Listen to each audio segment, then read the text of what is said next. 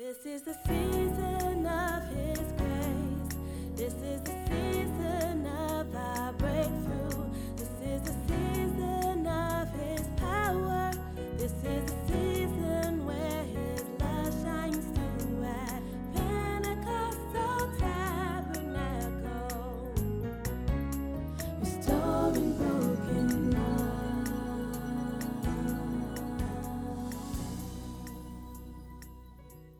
Acts chapter 2, verse 42 uh, through 47, and chapter 4, verse 32 to 37 in the New Living Translation. But if you have a Bible or you have an app on your phone, uh, put it away because um, this is my new version. I I took those because those passages really uh, chapter 4 passage is a restatement of the chapter 2 passage. What i did was i took the two and i wove them together. So why don't you follow along with me uh, on the screen or you can just listen. They devoted themselves to the apostles teaching and to the fellowship to the breaking of bread and to prayer. Everyone was filled with awe at the many wonders and signs performed by the apostles. All the believers were together and they had everything in common. They were united in heart and mind, and they felt that what they owned was not their own. So they shared everything they had. They sold property and possessions to give to anyone who had need. Excuse me. There were no needy people among them because those that owned land or houses would sell them and bring the money to the apostles to give to those in need. The apostles testified powerfully to the resurrection of the Lord Jesus, and God's great blessing was upon them all.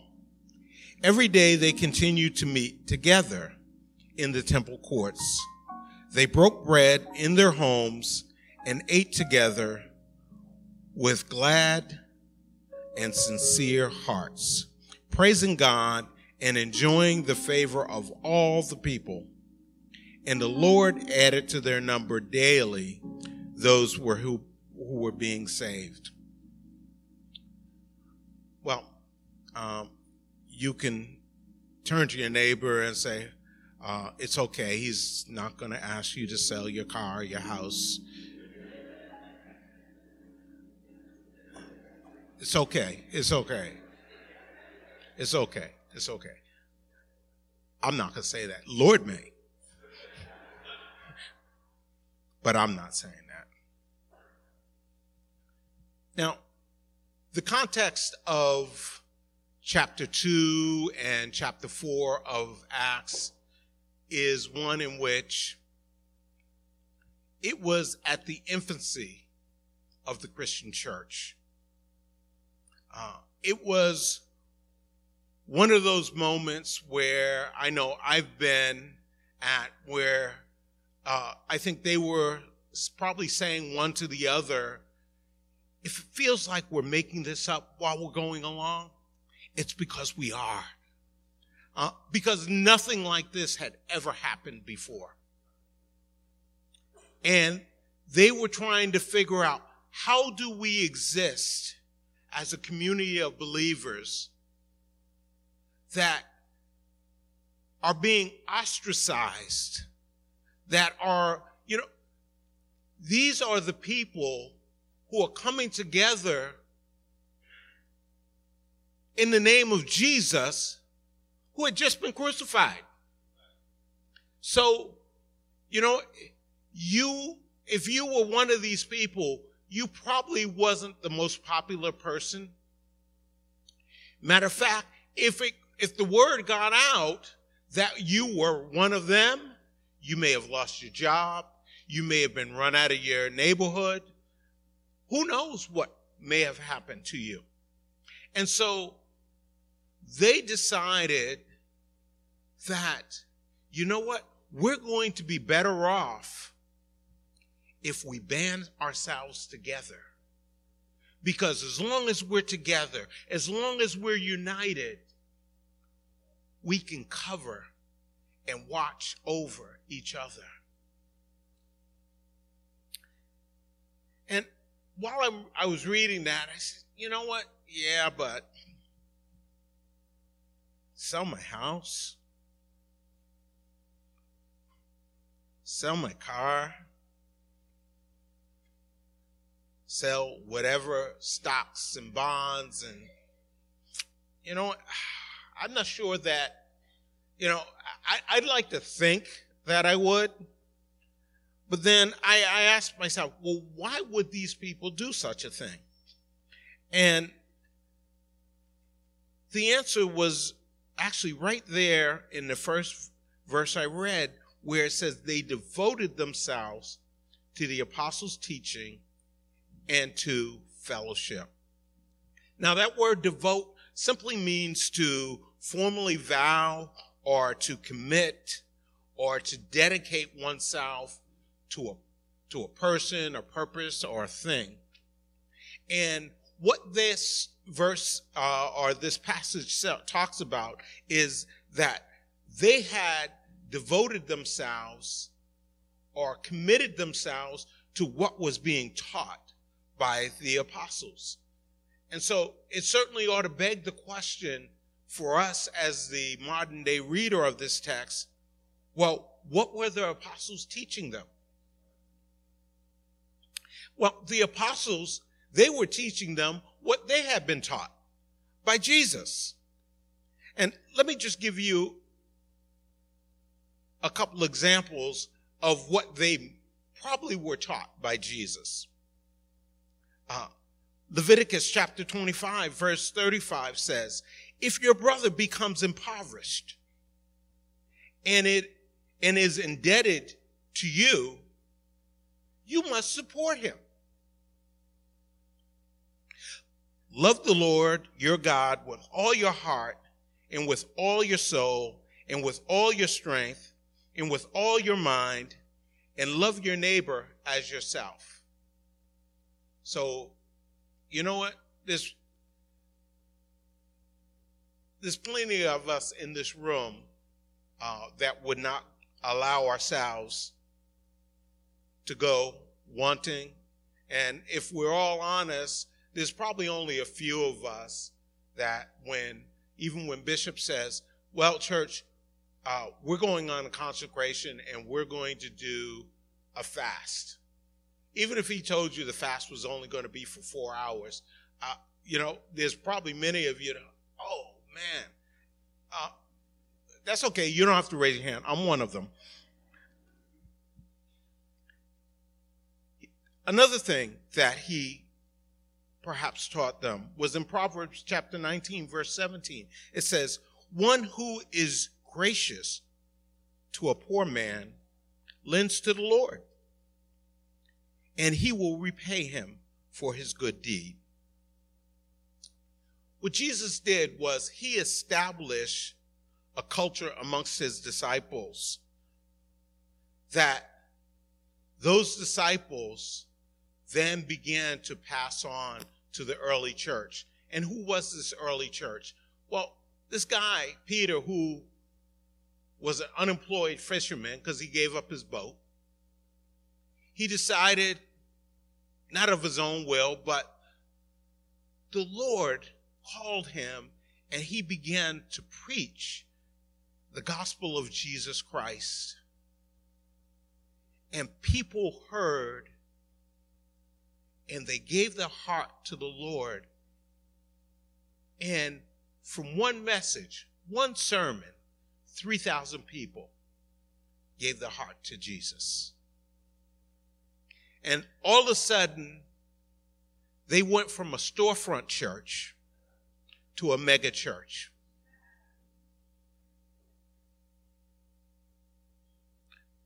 Uh, to me, to me, it's it's really kind of hard to get yourself your head wrapped around because, you know, I know uh, oftentimes Bishop will talk with me and some of the other le- elders and leaders, and and we begin to talk about the kind of growth that we've experienced here in PT and what are we going to do. But you know what? If at the end of the service we grew by 3,000, it would be like, you know what? I would have agreed with Peter. I'm going fishing. You know, I, how do you do that? Well, this is what they said. They decided, you know what?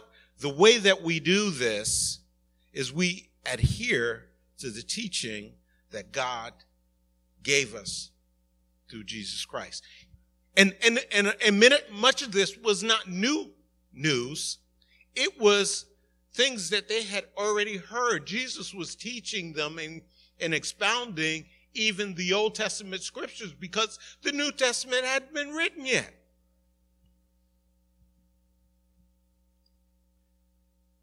So, over 10 years ago, um, Bishop had asked me, um, what it was back actually back in 2006. He asked right around this time, probably in 2006, he asked me, would I consider leaving my job and uh, come work for the church? And he said, you don't have to answer right now, you know, would you? I want you to, I want you to pray about it, think about it, and let me know. And so, well, as many of you all know, I can fast forward. Um, I, I, I, said yes. Um, and Bishop said to me, "Well, you weren't. Well, yeah, you you had you would you were fairly new as a bishop then. Yeah, yeah, become bishop said to me, um, well, um, because you know Reverend Karen, she's leaving going to Arizona. So, um, and I'm asking if you can come, but I don't want you to do her job. Uh, but what I want you to do is I want you to come, and I really, really want you to focus on pastoral care. And uh, so I came, and um, well, Reverend Karen pretty much single handedly ran the church, made sure the business of the church was getting done. And so I, sitting in my office, and I and I realized a lot of if I didn't do it, you know, we had a good plan. It was a good idea, but if I didn't do it, it wasn't going to get done. So for many years, I ended up doing a lot of the things that she did and really had not had an opportunity to focus on pastoral care. But uh, a few years ago, Bishop says, okay, we, you know, we've done some things, we've changed some things around. I really, really, really want to go back to what our original plan was, which is for you to focus on how do we care for the people God sending in. So in my in my you know in my searchings and trying to figure you know I begin to see what are other churches doing, and one thing I noticed was this that um, typically churches uh, call the care for the congregation uh, one of two names. Pastoral care tends to be the more traditional name that they call, but also many other churches call it community care. And um, so, you know, then I began to ponder it and I look at what the churches that call the pastoral care, what exactly they do? The churches that call community care, what exactly they do? And because I'm wondering, well, is it really just two different terms, a synonymous term for really the same thing? And what I came to the conclusion of was that no, it, they they sound the same, uh, but they were really uh, two different approaches to accomplishing the same thing. Pastoral care is uh, uh, more top down. It is something where you would have a minister or some other trained person uh, uh providing care for the congregation. Whereas uh, community care is, is, is more grassroots, it's more bottom up, uh, where the uh, congregation has a caring attitude towards one another. And so they, so much like what we read in the book of Acts here, um, they were doing whatever they could do to care for each other. And um, and the thing is, for me, uh, even going rewinding way back to when I first came to Pentecostal Tabernacle and when I first uh, arrived, um, uh, there was no welcome reception. Um, it was, you know, I, I, came in and I knew uh, the person that brought me, and I knew who would eventually become my wife uh, because, you know, I, while I was a student at Tufts, I got to know her and a fellow student of mine that brought me to PT. Um, and I'm not even sure that I even knew that she was there, but at least when I arrived, it was a familiar face, and um, and and and that was and that was it. And you know, it was a much smaller congregation. It was uh, probably about uh, yeah, probably about what sits over on that side. Um, and but I didn't, I really didn't know anybody, and um, and it was it was kind of difficult for me to feel integrate to integrate myself because everybody else in the church knew each other and knew each other for decades, and uh, half of them seemed like half of them were related to one another. Um, so, um, so yeah, it. So if if if you're one of if you were like me, if when you came to PT, you came and you really didn't know much of anybody, uh, trust me, I get it. But to me, what was the good thing was because I grew up in a family where we were very tight and there was, you know, fam we cared for one another, we took care of one another. Um, uh, uh, and not only the biological or legal uh, uh through marriage type of family, but there were assigned aunts and uncles. And so, you know, I remember somebody saying to me, Wow, you must be related to half of the people in New Rochelle. And I said, Yeah, pretty much. But it was a good thing because no matter where I went, somebody was looking out for me and somebody was taking care of me. Um, and that's the kind of environment that I want to create here in Pentecostal Tabernacle because not long after I started coming, that's the kind of reception that I received uh, as I came. And it, it didn't happen overnight. As I began to come for a while, you know, then, you know, uh, people like um, Mother Green, who, because Bishop's brother Kevin used to come pick me up and give me a ride because the first year I didn't ha- even have a car. I was just a poor college student uh, th- that was fortunate enough to have a job. Um, so I got to know her on the way, you know, on the drive to church. Um, I got to know the Cummings. And so then, because they, their hearts were open and consequently their homes were open, I no longer felt like the alien okay? Even though that was kind of the greeting that I got, uh, you know, uh, when when the first time guests, and for you first time guests that got such a warm uh, greeting, uh, it went something like this. Um, I see there's a stranger amongst us. And I, you know what? I was like, you know, and I'm I'm looking at my my friend that brought me from school and and I can see people turning around and looking and I'm turning around. And I look back and they're all looking at me and I'm like, I'm not strange. I'm not strange. That was it. No, no, no welcome song.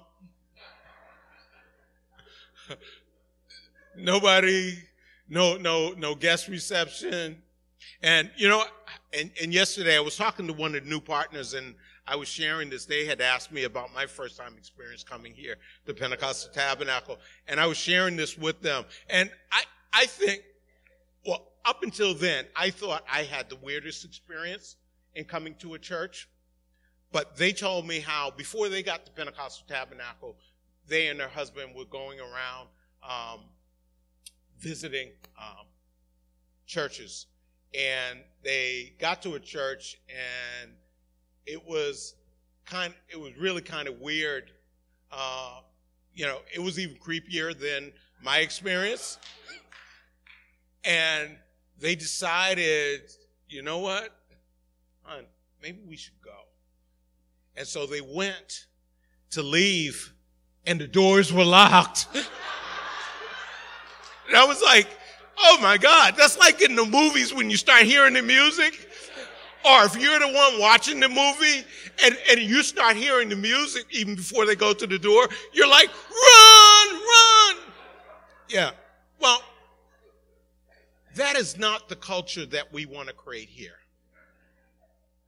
We want to create a culture that whether it's your first time coming or whether or not you've come for the third or fourth or fifth, that it is easy for you to find and, inter- and, and become integrated into this community that we call Pentecostal Tabernacle. Amen. And so, and so, it doesn't happen just because I say that it ought to happen. It doesn't happen just because uh, I've, I've created this mission statement for the Office of, of Pastoral Care. It exists to create and maintain caring community in Pentecostal Tabernacle that promotes and nurtures the restoration and growth of the congregation. Guess what, folks? Um, I'm called to do this, okay? But I don't say that in a pompous fashion because I got late breaking news for you. You're called to do it too. I can't do this by myself. And, you know, and when I began to think about the um, about the landscape of Pentecostal Tabernacle and began to think about. Uh, I said, who who in our church most exemplifies that kind of caring attitude where you know what they open up their hearts. They open up their home. They open up their pocketbook. Was that a hint? It's not a male. Oh, in Cambridge, I guess it could be. Um, I perhaps I shouldn't have said that. Um, but at any rate, uh, I, I just want to recognize somebody, you know, because there is, at least for me, you know, oftentimes when you're in life, you, you, well, sort of like when I'm driving, um, you look for, you're driving on a long dri- drive and, and you look for a pace car and you look for someone that's hopefully going to keep you moving along at a good pace. Not so fast that you're going to get pulled over, but they're, they're, they're, they're, they're pacing you. They're, they're, they're, they've set a standard for you to be able to go by. And, um, and the person, you know, I, I wrote on this um, uh, thank you for being God's agent of care.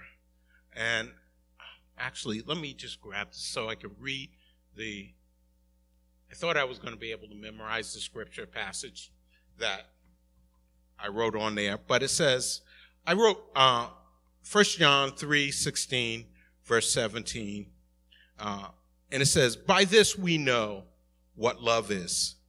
Jesus laid down his life for us, and we ought to lay down our lives for our brothers. If anyone with earthly possessions sees his brother in need, but withholds his compassion from him, how can the love of God abide in him? And I want to present this today to uh, Sharon Walcott.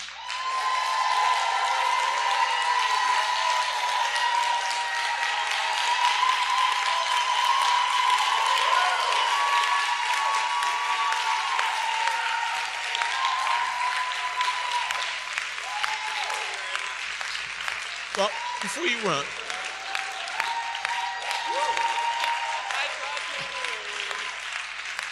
um,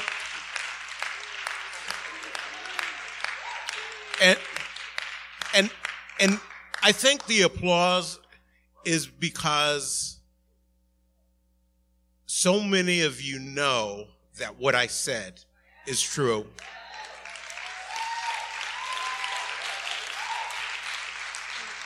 You know, and and the thing is, she does it in such an unassuming way.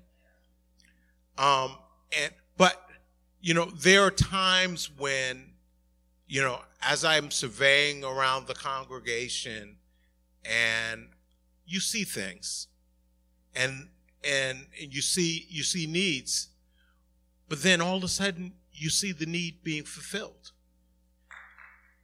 and and you say Hold your applause for a second, because because I got something for you. You say, how did that happen? And oftentimes it's it sort of reminds me of the movie The Wizard of Oz. You see all these wonderful and amazing things that are happening, and then all of a sudden Toto pulls back the curtain, and you see the man pulling the lever, and oftentimes when the curtain was pulled back, Sharon was behind there, pulling the levers. And, and, and before, and, and she, I don't think she would ever ask to be acknowledged, but here's what, here's what, you said, yeah, you would? Oh, oh, okay. okay. Um, here, here is to me the best way that you can acknowledge and show your real appreciation for her is to start being like her.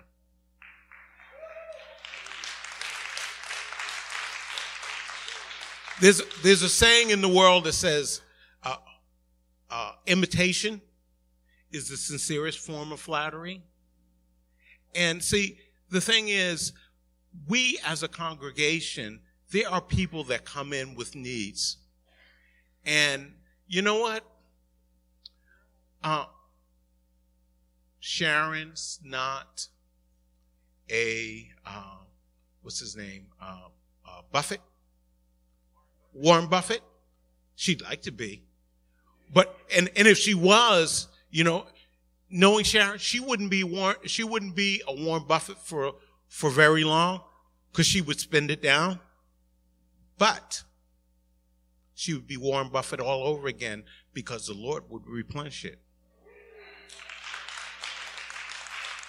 And, and, and so what I'm encouraged, I really want to encourage you to do is, you know what? Um, you know, there's that commercial that used to say, I, I think it was, I want to be like Mike. But I think what Sharon would say, I, yeah, you don't want to be like Sharon. What do you want to be like is you want to be like Jesus. Because because that's who she's imitating. And as Paul says, follow me as I follow Christ. So you, if you want to follow her, follow her as she follows Christ. Thank you so much, Sharon.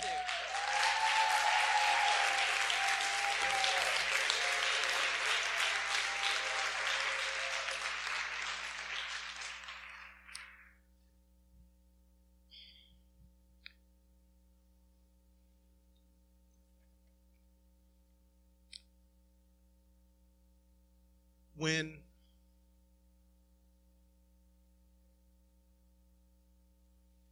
if you want to do this for people, and you know what, here's a reality it doesn't work just by walking up to random people. Um, it's sort of like um, many of us, we if you drive, you come to intersections and there's somebody panhandling. And you know what? Um, I don't know about you, but uh, some people, when they pull up and the person's coming around with the cardboard sign and and the jar in their hand or can or whatever, you might feel guilty because you don't give. But what I'm suggesting, and if listen, if the Lord's calling you to give um, to that person, by all means do so. But here's the challenge that I want to put before you: is you know the quarter, the two dollars that you put in the can. You have no idea how productive it is what you want to do is you want to be very intentional by pouring and sowing into the lives of people that you're going to be able to see it grow. And there, you know, and there are some of you that I've had privilege of doing that for. And what what you what perhaps you don't realize is uh, I know Bishop um, likes to quote the verse that says, "Where your heart is, is where your treasure is." And what I have found is that as I've been able to, I've been, God has put me in a situation where I had an opportunity to invest in someone's life.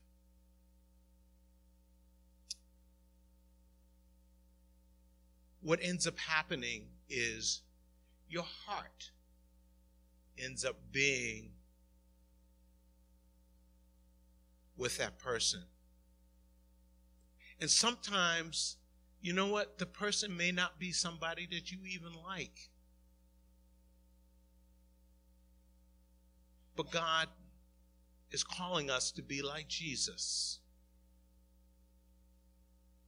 You know, and and and we often think about uh, the time where um, where it, where the scripture passage where it, it talks about uh, if someone uh, strikes you, then to turn the other cheek. You know, and I used to work with a guy and said, you know, yeah, if if somebody struck me on my left cheek, I would turn the other cheek, but my right cross is coming. That's not what Jesus was talking about. That's not what Jesus is talking about.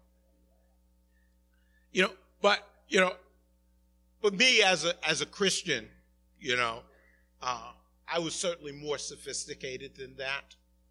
And I remember, and this was uh, many many years ago now, uh, on the job, and I got called into my director's office, and she said, um, "I've, Roy, I've been told that um, uh, such and such happened, and uh, and you were the cause of this, and that you and went down a, a litany of accusations, and so on and so forth. And so I just sat there and I listened, and." She, and when she was done, she said to me,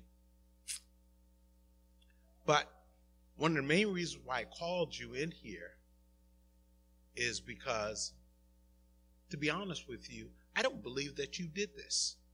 It doesn't sound like you.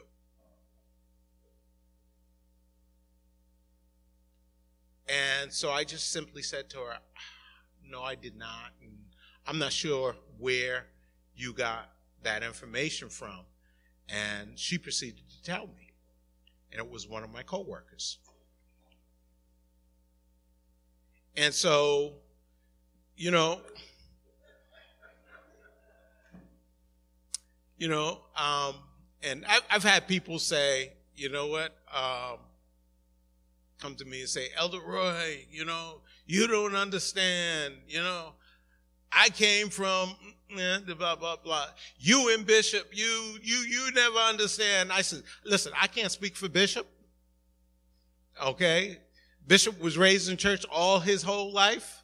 You know, my mother tried to raise me in church, but when I was eight years old, I said, I ain't having no more of this, and I left. It was costly. It was costly. I almost didn't leave with my life, but. Uh,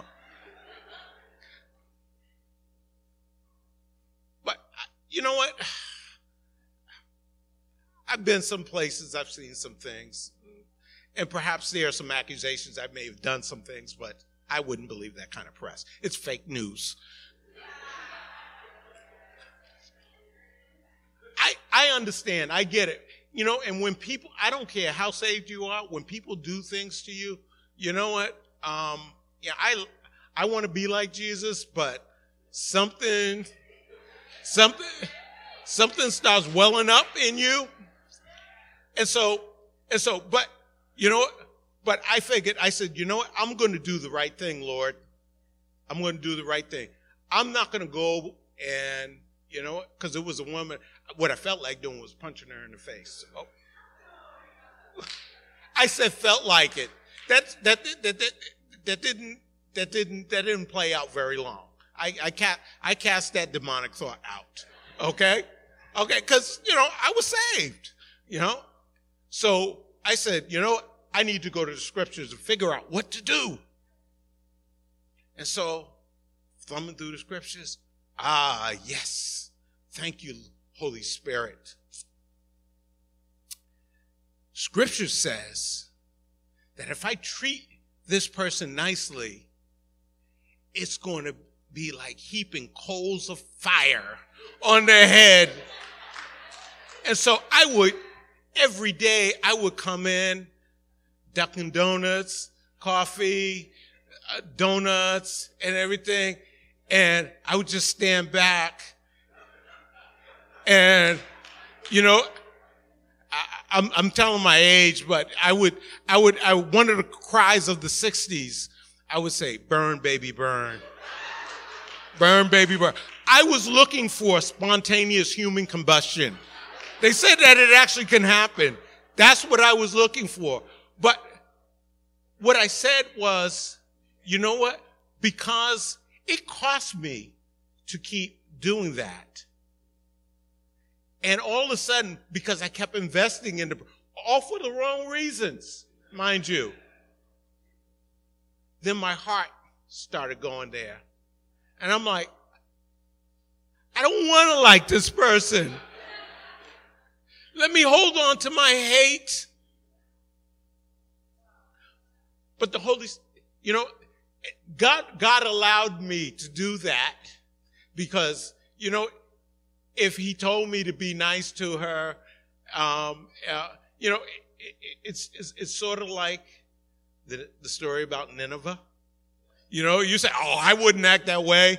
Yeah, well, I was acting that way. I was like, you know, no, you need to jack her up, God. but but but but God had a purpose. He wanted he he wanted me to be the Christ in that office that that acted a different way.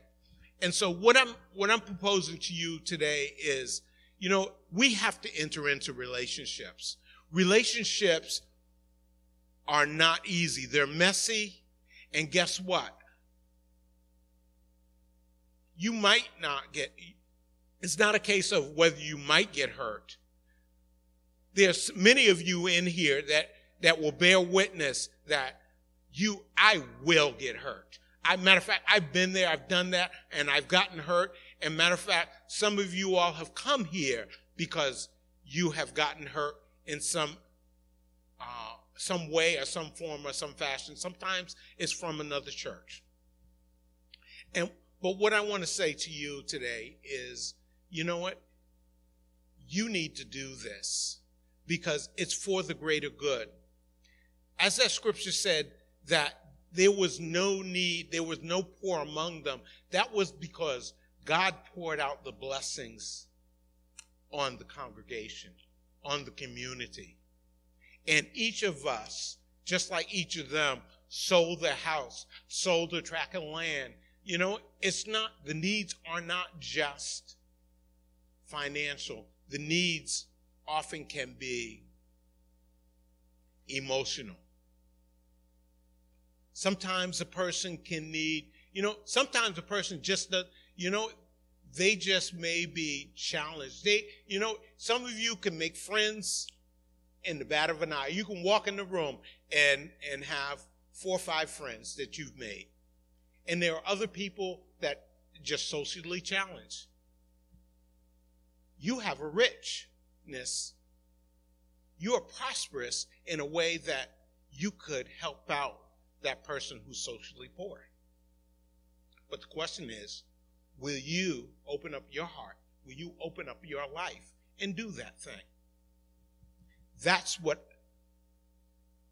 my heart desire is, and that's what Jesus' heart desire that happens in his church because it it's he's doing this for one sole purpose and that's for the gospel to be spread. And if we can do this in here, what's going to happen is that it's just simply practice for us to, and to perfect us being able to do it out there. And so then when you begin to talk about your life to your family, to your friends, and and you begin to tell of the experience that you have in the house of God and how your your every need is met here. It's going to cause people to want to come and inquire. And that will bring people to Christ.